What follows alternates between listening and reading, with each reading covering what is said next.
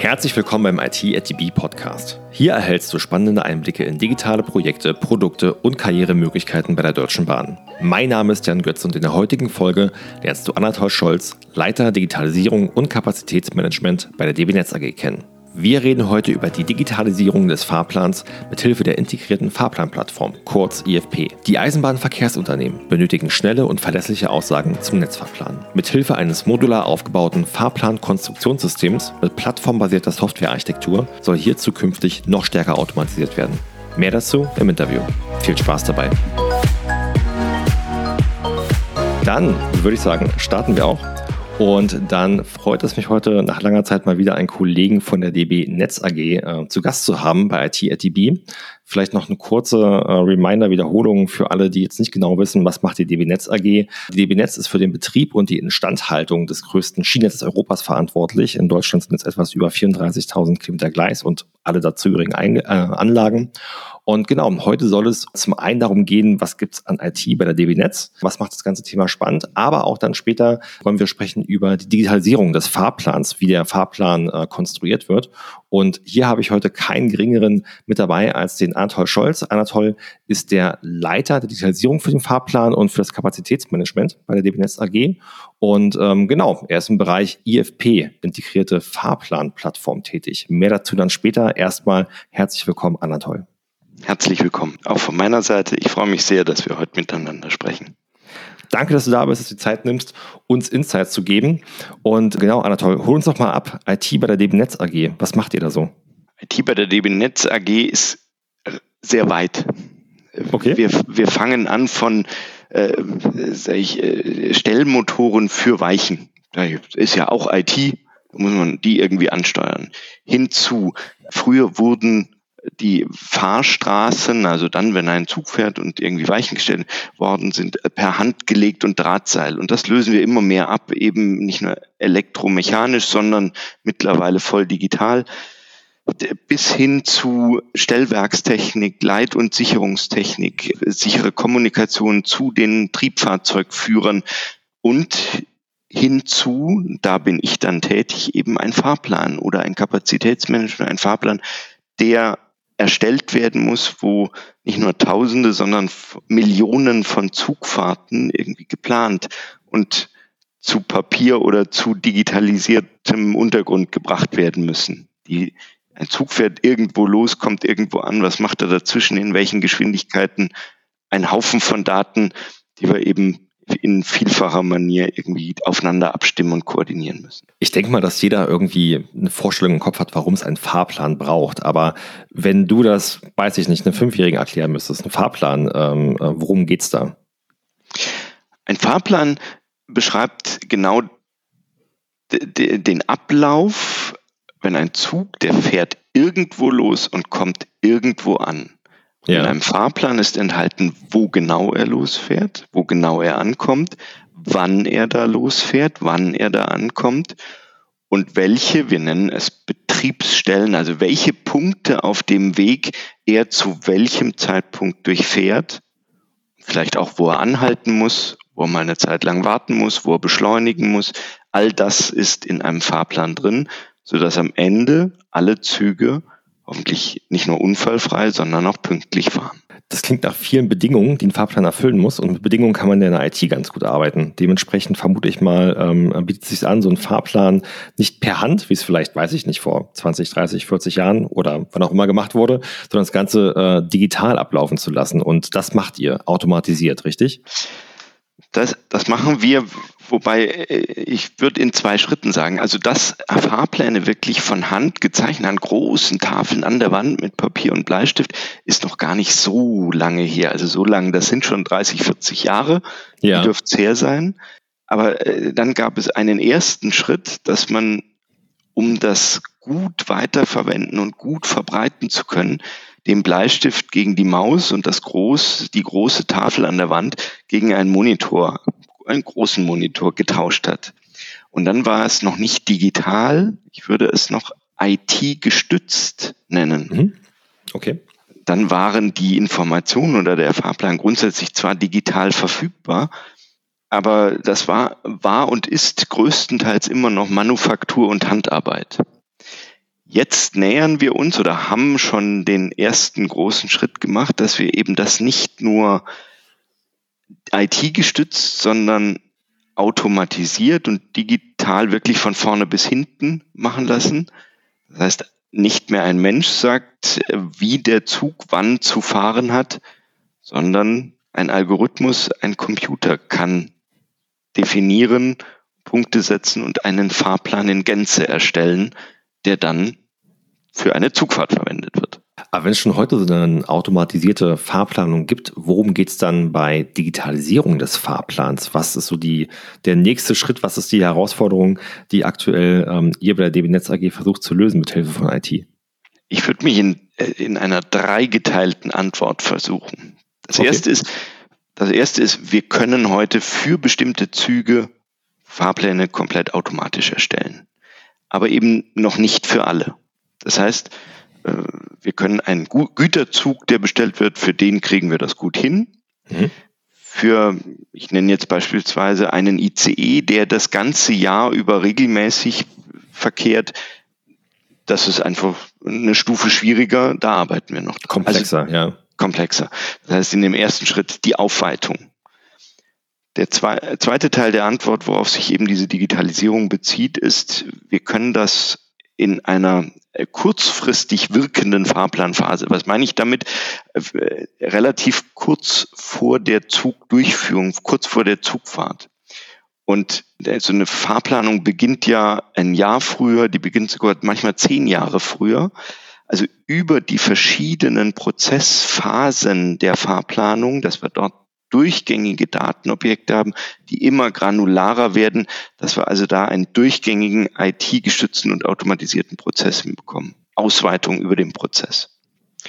Und das Dritte, worauf sich die Digitalisierung bezieht, das ist so ein bisschen eine Mischung aus den ersten beiden. Wir haben ehrlicherweise teilweise relativ alte IT-Systeme. Und die müssen wir nicht nur ersetzen, also aus alt mach irgendwie neu nach neuem Standard. Nein, wir bauen diese IT-Systeme neu, aber dabei versuchen wir immer mit einer Automatisierung zu denken, mit dem, was heute IT-technisch und digital möglich ist, plus immer möglichst über den ganzen Prozess.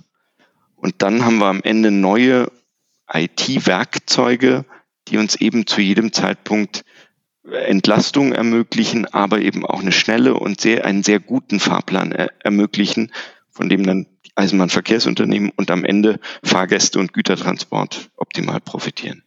Wenn wir von Legacy-Systemen bei der Bahn sprechen, dann sind wir mal relativ schnell auch in Zeiträumen von 10, 15, 20 Jahren unterwegs. Wie alt sind denn eure Systeme? Manche sind sogar noch älter. Wow. Also an diesem Zeitpunkt, den ich vorhin beschrieben habe, wo der Sprung von der Wand auf den Bildschirm kam, das war so in den 90ern des letzten Jahrtausends. Und da haben wir Systeme konzipiert und haben begonnen, hatten dann erste Systeme, die wir zur Fahrplankonstruktion herangezogen und verwendet haben. Und über die Zeit haben wir diese Systeme sukzessive erweitert. Das heißt, wir haben Systeme im Einsatz, die in ihrem Grundstock sehr, sehr alt sind. Da habe ich großen Respekt davor, vor den Menschen, die damals das konzipiert haben, weil die in einer Architektur und Aufbau gedacht haben, der im Kern bis heute trägt. Aber irgendwann ist man halt endlich, beziehungsweise paralleler. Der Lebenszyklus ist am Ende irgendwo. Genau. Ne? Genau. Und die technische Entwicklung ist parallel weitergegangen. Das heißt, wir haben ganz andere Möglichkeiten, andere Technik mit anderen Funktionalitäten zu verbinden. Und die Anforderungen haben sich auch weiterentwickelt. Und wir haben Systeme, die haben wir relativ jüngst, also so in den letzten 1 bis 5 Jahren in Betrieb genommen. Die sind natürlich noch gut dabei. Aber wir merken, dass die Verbindung der alten zu der neuen Welt mitunter einfach nicht kompatibel ist, weil die Technologien und die Art und Weise, wie man damals programmiert hat, zu weit auseinander liegen. Vielleicht können wir dann gleich später auf das Thema Technologie-Stack, welche Technologien heute zum Einsatz kommen. Aber was kannst du uns zu IFP, zur integrierten Fahrplan-Plattform sagen? Was ist das? IFP ist am Ende ein Werkzeugkasten, mit dem wir alle Phasen der Fahrplankonstruktion am Ende abdecken möchten. Das heißt, da greife ich rein, egal ob ich kurz vor der Zugfahrt bin oder ob ich noch weiter weg bin, gar in einem Langfristbereich. Also so, dass die Grundidee, dass ich da reingreife, mir ein Werkzeug rausnehme, was ich gerade brauche. Und Plattform deswegen, weil viele Dinge brauche ich in allen Fahrplanphasen, in allen Planungsphasen gleichermaßen. Beispiel, ich möchte sehen, wo ein Zug lang fährt, auch wenn ich noch nicht die genaue Minute habe, also so, da brauche ich eine Kartenansicht. So, diese Kartenansicht kann ich mal quasi allen Planungsphasen, allen Bedienoberflächen zur Verfügung stellen und bediene mich dort eben aus den Plattformgedanken Modulen, die in allen Fahrplanphasen zur Anwendung kommen. Das ist so die Grundidee, dass wir eine Plattform schaffen und darauf dann verschiedene Anwendungsoberflächen, je nach Anwendungsfall, je nach Planungsphase etc. Mhm. Ich überlege gerade, was braucht man dafür alles für Rollen? Also auf jeden Fall IT-Architekten, die sowas erstmal alles auf die Beine stellen.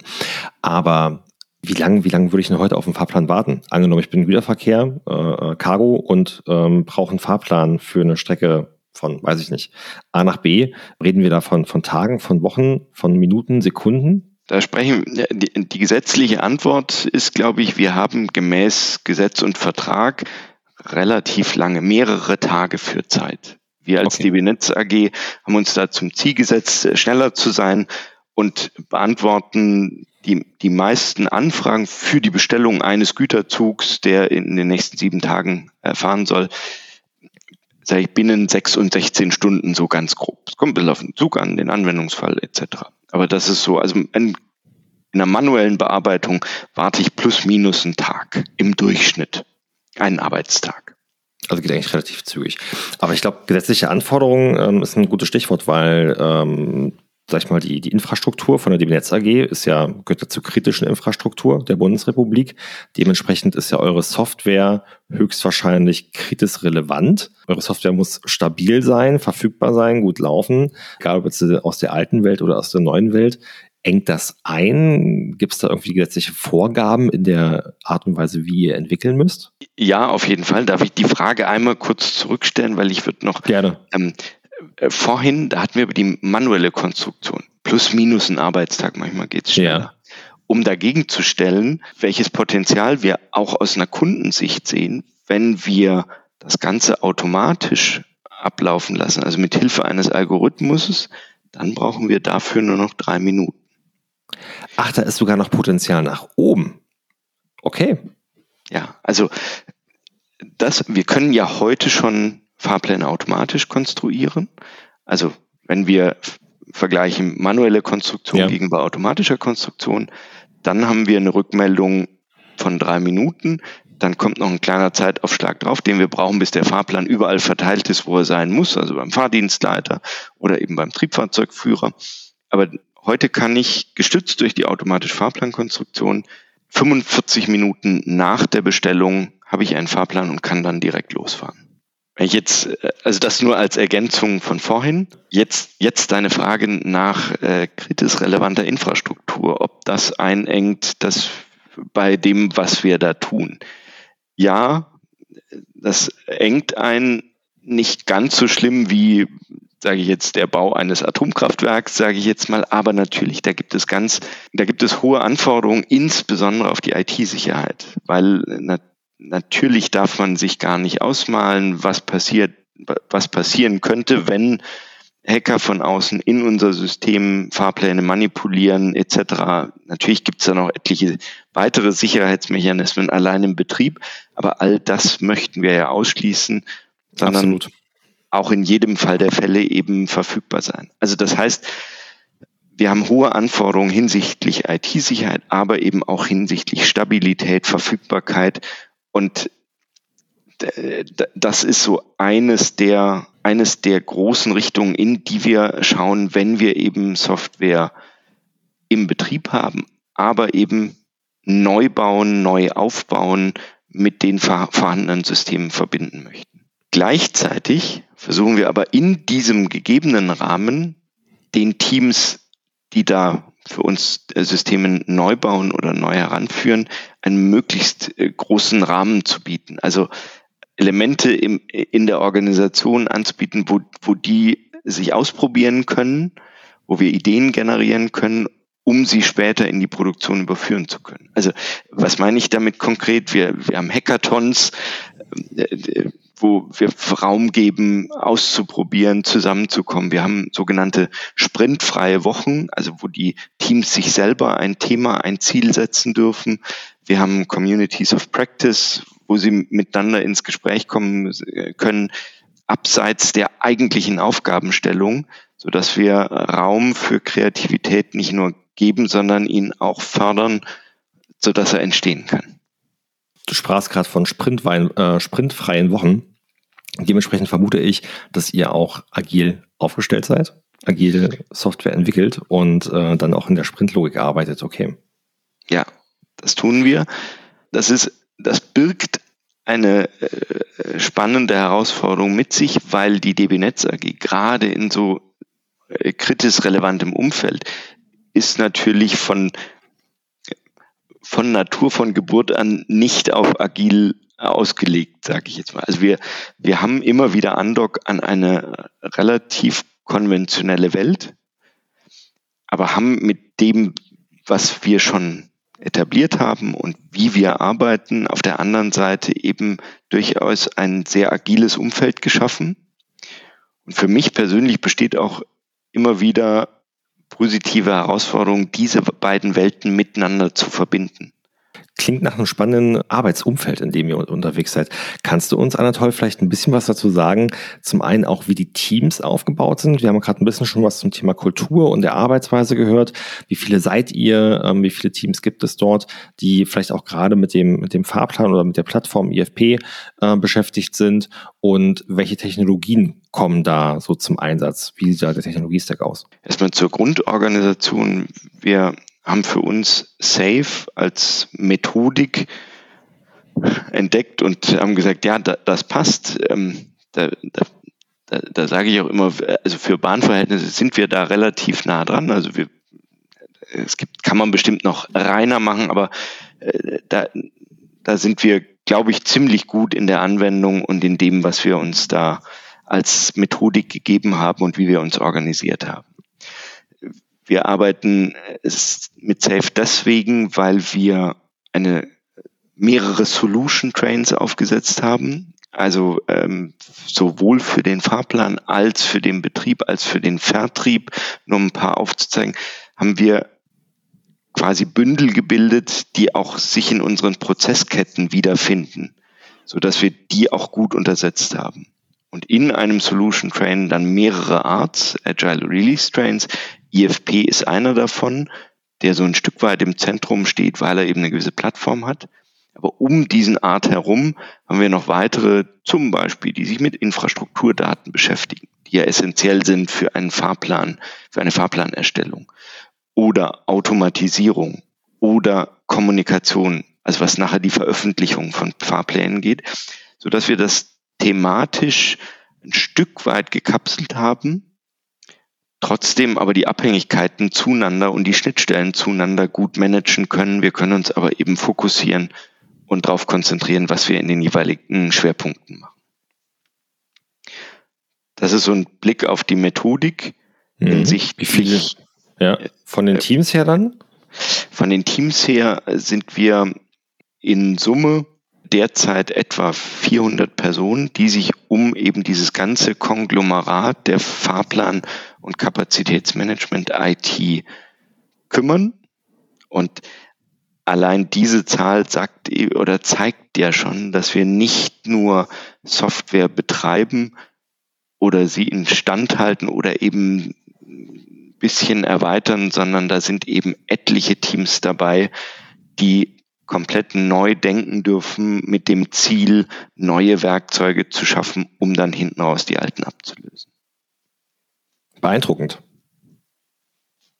Ja, fühlt sich auch tagsüber durchaus so an, mit allen Höhen und Tiefen. Ja. Also so ehrlich muss man sein, das kostet natürlich auch Kraft. das in der Breite und Tiefe im Blick zu behalten, zu sortieren, den Anschluss an den Fachbereich zu schaffen. Da lernen wir jeden Tag auch noch einen Haufen dazu. Und manchmal gehen wir halt 2 Schritte vor und am nächsten Tag gehen wir halt wieder einen zurück. Aber das gehört halt mit zur Kultur. Und Kultur war, glaube ich, auch ein Stichwort, was du gesagt hattest.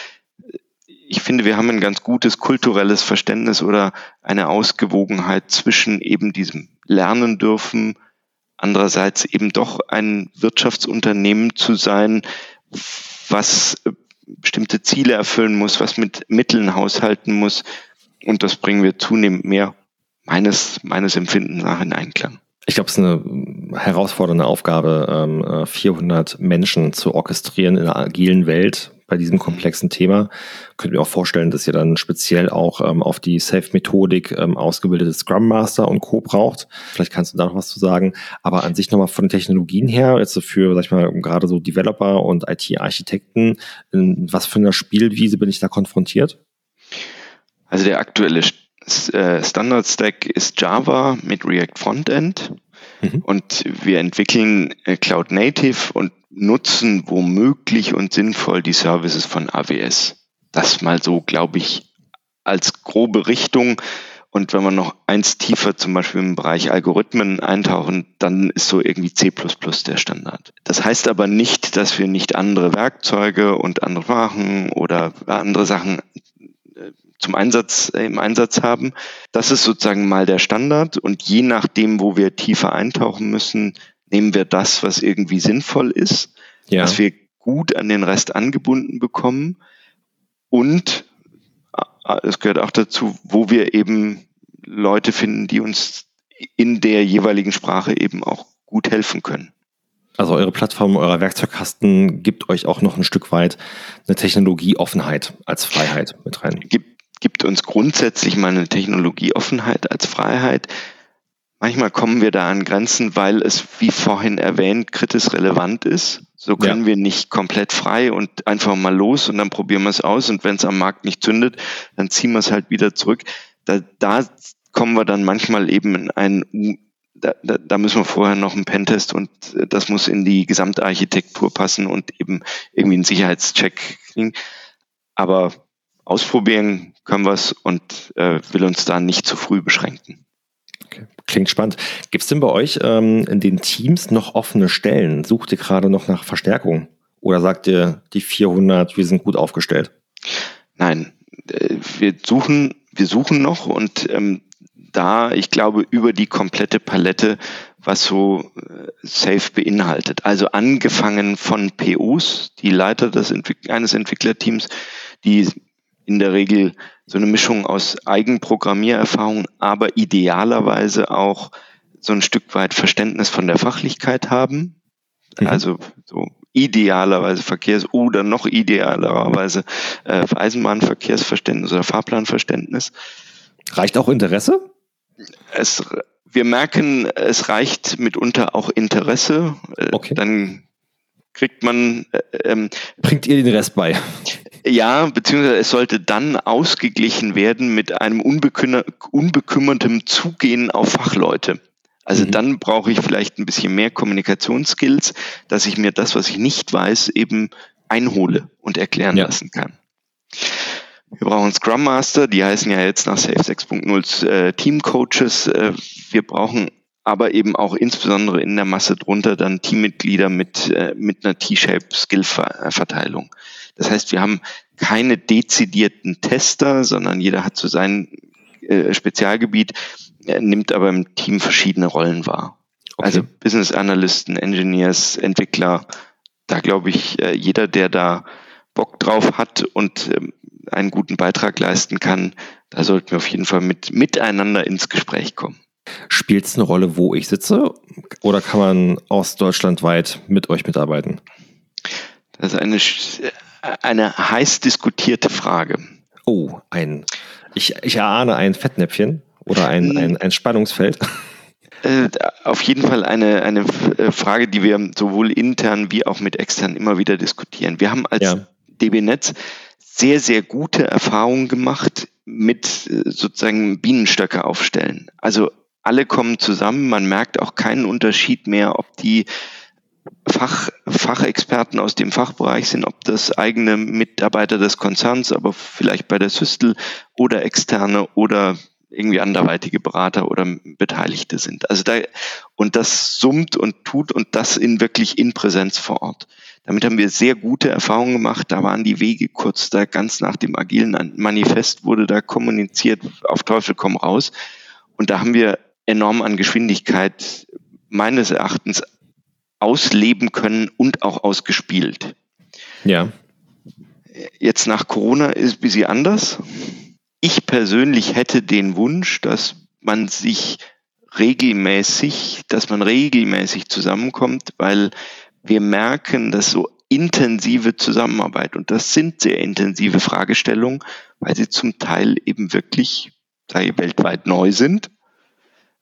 Automatische Fahrplankonstruktion im Baufahrplan oder im Netzfahrplan hat noch kein Mensch gemacht. Das heißt, da muss man wirklich intensivst im wahrsten Sinne des Wortes die Köpfe zusammenstecken. Und da würde ich gerne von diesem, wir haben profitiert davon, wir haben sehr gute Erfahrungen gemacht, eigentlich fortsetzen wollen. Also ich verstehe, es gibt Formate, die funktionieren einfach vor Ort, on-site besser als virtuell. Ja. Aber es ist wahrscheinlich ein Kontinuum, ein Mix, was ihr dann fahrt. Wie oft kommt ihr denn zusammen? So Pi mal Daumen. Reden wir da einmal im Monat muss man vor Ort sein, einmal im Quartal, einmal die Woche? Ich glaube, die meisten Teams treffen sich ein- bis zweimal pro Woche mittlerweile. Bei manchen Teams beobachte ich, dass das mehr zu werden scheint. Wir haben aber ehrlicherweise auch Teams, die treffen sich nur ein-, zweimal im Monat.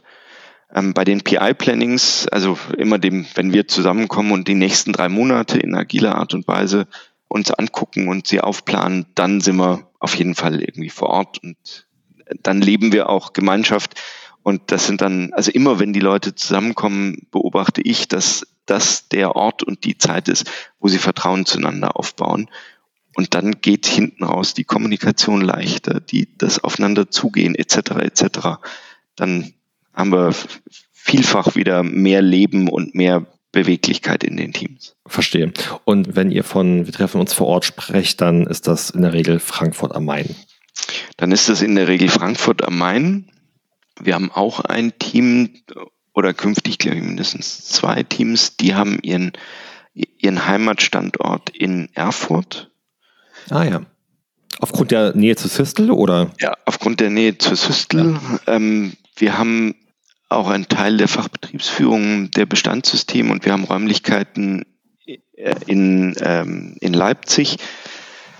Wir haben auch einen Teil des Fahrplans, was in Berlin und Dresden sitzt. Also da gibt es Formate und oder vor allem Räumlichkeiten, wo man, glaube ich, Vielfaches anbieten kann oder könnte. Mein Ziel ist es, den Teams Raum zu bieten, dass sie eben zusammenkommen und zueinander Nähe und Vertrauen entwickeln können. Anatol, vielleicht so mit Blick auf die Zeit nochmal eine spannende Frage, gerade für dich, so aus der Perspektive Leiter für den Bereich Digitalisierung, Fahrplan, Kapazitätsmanagement. Warum sollte ich als Teamcoach oder PO oder Business Analyst bei euch anfangen? Was macht euer Umfeld nochmal so besonders spannend, wenn man das in 1, 2 Sätzen zusammenfassen kann? Auch hier versuche ich mich in einer 3geteilten Antwort. Also zum einen, das klingt zwar prosaisch und weltbewegend, aber vielleicht ist es das wirklich auch ein Stück weit. Das, was wir hier tun, führt dazu, dass mehr Züge fahren können, dass wir eine Verlagerung auf die Schiene bekommen und kann somit einen aktiven Beitrag zum Klimawandel leisten. Ja. So, also egal wie groß man es für sich definiert, wir stehen aber auf jeden Fall auf der hellen Seite der Macht. Wir sind die Guten. Man arbeitet da, glaube ich, also wir haben einen großen Sinn in dem, was wir da tun am Ende, weil am Ende klimaschonend Züge fahren.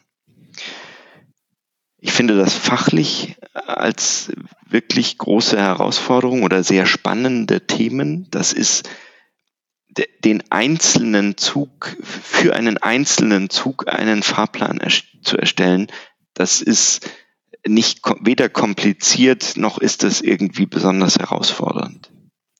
Wenn ich aber allein im Netzfahrplan über 1 Million, wenn ich jeden Tag mehrere Zehntausende Zugfahrten auf einem Netz, was Enden hat, dort so koordiniert und möglichst optimalst unterbringen muss, dann ist das vielleicht im Einzelnen immer noch nicht kompliziert, aber unglaublich komplex und eine große intellektuelle Herausforderung, die es zu lösen gilt.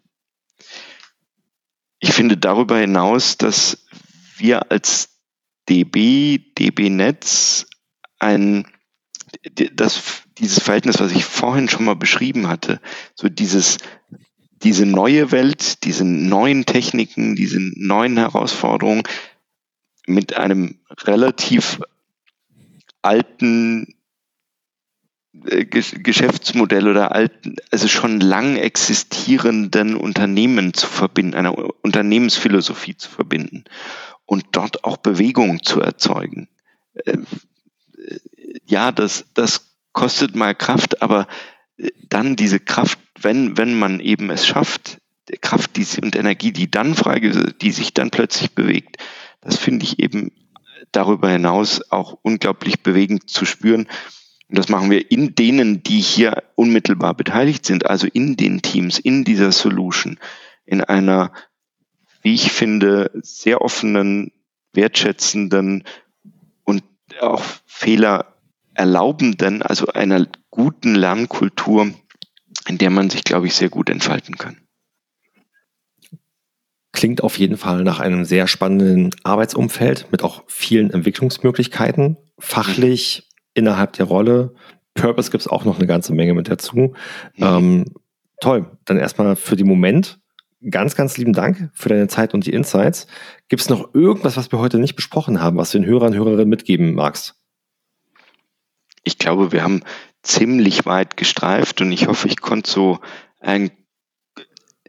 das, was ich am Anfang versprochen hatte, aufzeigen, dass wir eben weit mehr und viel interessantere Aufgabenstellungen zu bewältigen haben, als man so auf den ersten Blick in dieser alten Industrie, in diesem Infrastrukturgedöns da irgendwie vermuten würde. Da hoffe ich, dass das so ein bisschen zum Vorschein kam und aufgeblitzt ist. Und dann freue ich mich auf alles, was sich aus diesem Podcast heraus ergibt, sei es an inhaltlichen Nachfragen oder neuen Kontakten. Ich denke, wir haben auf jeden Fall dort einen spannenden Einblick geben können. Für mich war auch das ein oder andere Neue mit dabei. Und von daher vielen lieben Dank, dass du mit dabei warst. Wenn man vielleicht Fragen an dich hat oder irgendwie euch kontaktieren möchte, findet man dich irgendwo bei LinkedIn, Xing? Habt ihr irgendwie eine Homepage? Also da gibt es mehrere Möglichkeiten. Zum einen haben wir so in Bewegtbild einen kleinen Einblick gegeben. Die hat unser Solution Train Engineer auch veröffentlicht. Da geben wir unten oder würde ich dich bitten, unten die Links einzufügen. Man kann mich auf Xing kontaktieren als Anatol Scholz oder ganz allgemein über die Karriere-Webseiten der Bahn oder DB Netz. Und wenn man da unter den Stichworten PO oder Capacity to Schedule oder C2S, dann findet man da auch die entsprechenden Vakanzen. Ich hätte gerne 1, 2 Vakanzen und die Links von euch dann in die Shownotes reinpacken. Dann in dem Sinne, Anatol, mach's gut. Danke, dass du da warst. Ciao. Tschüss. Wenn auch du auf der hellen Seite der Macht stehen und mit moderner und modular aufgebauter Systemarchitektur die Anbindung und Integration weiterer Fahrplansysteme für die Zukunft sicherstellen willst, dann schau jetzt vorbei auf db.jobs. Für spannende Insights zum Arbeitsalltag der Kolleginnen rund um IFP klicke auf den Link in den Shownotes. Wenn du darüber hinaus noch Fragen an Anatol hast, findest du ihn auf Xing. Vielen Dank, dass du heute mit dabei warst bei IT@db. Ich wünsche dir einen erfolgreichen Tag und freue mich, wenn wir uns auf Xing oder LinkedIn vernetzen. Dein Jan Götze.